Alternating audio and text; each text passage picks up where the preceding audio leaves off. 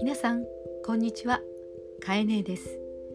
かえねえの仕事と恋愛の法則2020始まりました。今日は7月21日です。今日の収録本当は23日前に収録をしたいなと思いましたが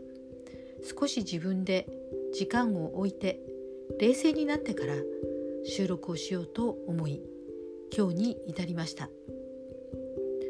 カエネの仕事と恋愛の法則はできるだけ皆さんが少しでもこの放送を聞いて生きやすくなり恋愛もまた仕事も家族友達ともうまくいくため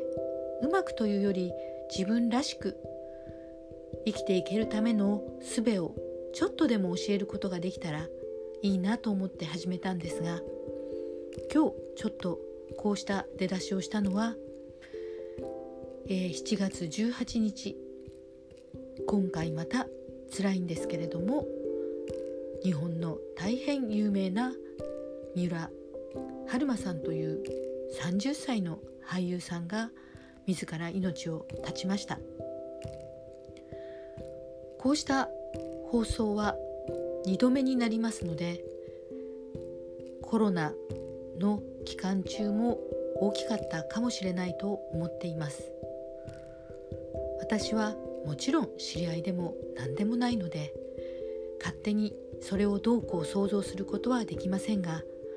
この放送を聞いている人たちがそれでも身近な友達や家族を亡くす時またそれが自分が想像してないような消え方をしてしまった時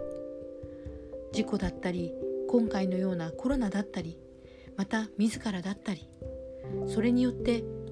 また自分自身の今の現在の状態も含めてそれでも私たちは生きているしまたそれを生きていてほしいと思う仲間と共に今ここにいるのですから上手な生き方についてちょっとカエネなりの話を伝えていきたいなと思います。今日の法則11はストレスコントロールです。ストレスコントロールとは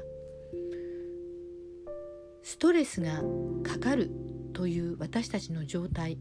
これをコントロールしていきましょうということなんですがよくあいつは精神力が強いとか会社でもストレス耐性があるようなとかストレス発散をしようといったようなことを言いますが私が知る限りストレス発散はその瞬間はできたとしていても実はストレスは根本のものを取らないとなかなか解放されないということがあります。それが今回また放送していった中での今までの経緯も含めて蓄積されていった結果が引き金となっていって最終的に悲しい結末になっていることがあります。なので人と共に生きていることはストレスであるっていうことをまずは肯定することです。実はストレスという言葉の意味はそもそもが外部からのさまざまな刺激を受けるということなんです。私たちは生きている限り外部からのさまざまな刺激は絶対に受けています。そしてストレスとはその外部からの受けている刺激によって負荷がかかりそしてその気持ちが重く負荷になっていく中で歪みが心の中と肉体とに歪みができてさまざまな不調またまた思考そうした変化を感じてしまうことを言います。つまり私たちはストレスと上手に付き合うことが必要なわけでストレスをなくすことはないんです。ではストレスは全部いけないのかというとそうではなくていいストレスがあります。いいストレスというのは実は日常的にストレスを受けて私たちは生活しているわけですからそれがないと成長しないんです。きっと成長するために私たちは負荷をかけて頑張ってきたと思うんです。例えばこの仕事できるかって言われた時に無理ですではなくて頑張ったらできるかもしれないという自分。また上司や先輩からもお前ならできると思って渡したと言われることで他人から見て自分はできるという期待をされているのなら頑張ってみようかなと。こうした成長のストレスはイメージ的にコントロールという意味で言うと自分の今の能力のキャパから120から130%ぐらい頑張ればできるかなというものとイメージしてください。決して200%や300%ではありません。だからといって私たちは100%の今に対して楽をしたいとか逃げたいということから80%や70%レベルのものをしていくと成長はしないどころか後退をしていきます。なのでいいストレスを作っていきましょう。さて悪いストレスというのもあります。それは自分がその120%の能力が1週間の中で例えば睡眠時間をほとんど削ってしまうようなものだったりまたは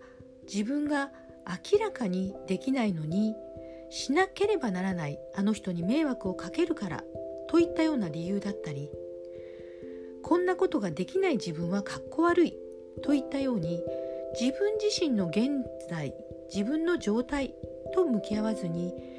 周りから見た時のイメージを固定化させてしまってできねばならないしなければならないというふうに頭の中を凝り固めてしまっている時です。この時は成長よりもそちらにとらわれてしまっているので実は頭がパンパンになっていたり心がキュッと締め付けられたりしていてのびのびとした仕事はできない状態になっています。さらに120%の仕事をよく考えてください。さっき言いました。私たちは365日24時間同じ時間を全ての人が平等に与えられています。その中で最低でもこの放送でもお伝えしたように睡眠グッドサイクルですねの時間をちゃんととるといったようなことや友人と向き合ったり家族とご飯を食べるなどの時間をまず自分のスケジュールの中で確保してください。そうしていつもの自分よりちょっとだけ無理をしていくっていうことのペースを知っておくこと。ところが例えば仕事であっても一つの仕事に120%であってもそれが「お前は優秀だから君ならできるよ」と次々と舞い込む。それは幸せなことだし断ると申し訳ないしと思うことから2本3本4本と自分の時間は誰もと平等に同じ時間しかないのに1本ずつは120%の能力で向き合ったはずなのにそれを次々と答えていって悪い顔をしてはダメだろう断ると迷惑がかかるだろうと言ってどんどん受けてしまい気づくとどうスケジュールで見ても自分の睡眠時間はほとんどなくてそしてそれに対して仕込んだり勉強したりという準備の時間も必要になって趣味の時間やご飯を食べる時間も削るような状態が生まれていてそれさえも自分自身が気づかずに相手の期待に応えよう応えようという自分を中心としてしまってとらわれると結果として気持ちの負荷歪みが大きくなって0か100か選択がなくなり全てを全部バッサリと落としてしまうか全部やりきるかの道しかなくなってしまうのですなのでストレスコントロールは自分の状態と自分が持っている時間そして睡眠時間や食事時間家族と話すまたは時には趣味として絵を描く時間や余計なことを考えないで何かに集中できるという趣味の時間を確保してください。そしてその残った時間の多くを少し120%から今回は130%ぐらいを頑張り続けながらやっていくときっと成長します。さて最後にこうした悩みを抱えている友人知人がそばにいたとします。私たちは他人の悲しいニュースを見ると大きく4つの新たなストレスを持ちます。一つはいなくなった焦燥感。そして2つ目は身近にいればいるほど止められなかったという自責の念です。なんで言ってくれなかったのかなんでなんで自分はあの時止められなかったのかという自分に対する責めです。3つ目は外からの目社会がどう捉えるかとか社会によってどんな風に見られるかという偏見に対する意識。そして4つ目が知り合いであろうとなかろうとその感情や気持ちに同化してしまうというネガティブのエネルギーをダイレクトに受けてしまうということです。でもだからこそそんな時のコントロールはやっぱり時間は限られている中で自分がそういうことを暗い方に考える時間を減らす努力をしてください。できるだけ外に出る。風に当たる。友達と歩く食事をする。そしてさっき言ったように夢中になるもの。無になれるもの。それは焼き物をするでもいいし塗り絵や粘土やゲームで対戦するでもいいんです。そうして夢中に夢中になって思いっきり疲れたらその疲れた脳みそで寝てください。少なくともデジタルデトックス。パソコンから離れたりスマートフォンからのニュースや情報を断ち切ってください。すべてその選択は自分自身でできます。そうしてもう一つ最後のお願いです。自分はそうではなくても周りの人から悩んでいると相談を受けた場合です。多くの人が相談できなくなってしまうという対応をしてしまいがちです。それは相談された時に励ましてしまう。説得をしてしまう。解決方法を提示する。という態度です。だってお前恵まれてるじゃないか。お前すごいんだぞ。と。俺なんかさお前先生に悪くないか？ここまで頑張ってくれてるんだぞ。お前お父さんやお母さんのことどう思うんだ？ここまで学校まで育ててくれたんだぞ。就職にここまでお金をかけて研修を受けてるんだぞ。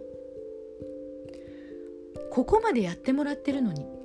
またお前こんなにできてるのに何が不満なんだ？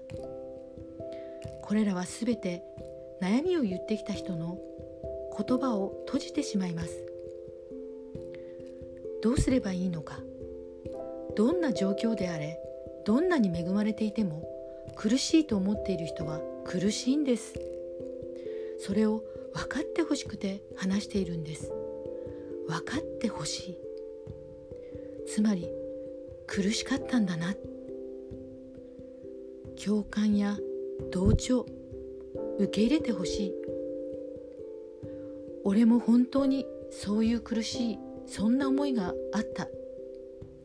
その時は苦しいよな。思いっきり一緒に泣こうぜ。それこうだからああだからこんなふうに考えられないのかないのかといった。あれこれと理由をつけて説得をして無理くり戻すことをしても人間の気持ちは説得ではなく納得して腑に落ちるまで解放されることはないんです。人間って弱くて可愛いですよね。そして難しくってだからこそ素敵なんですよね。さあ皆さん法則11ストレスコントロール。生きることはストレスを受けること。大切なのはそのコントロールのスキルをつけること。今日もカエネの話を聞いてくれてありがとう。あなたはすごい。あなたは素晴らしい。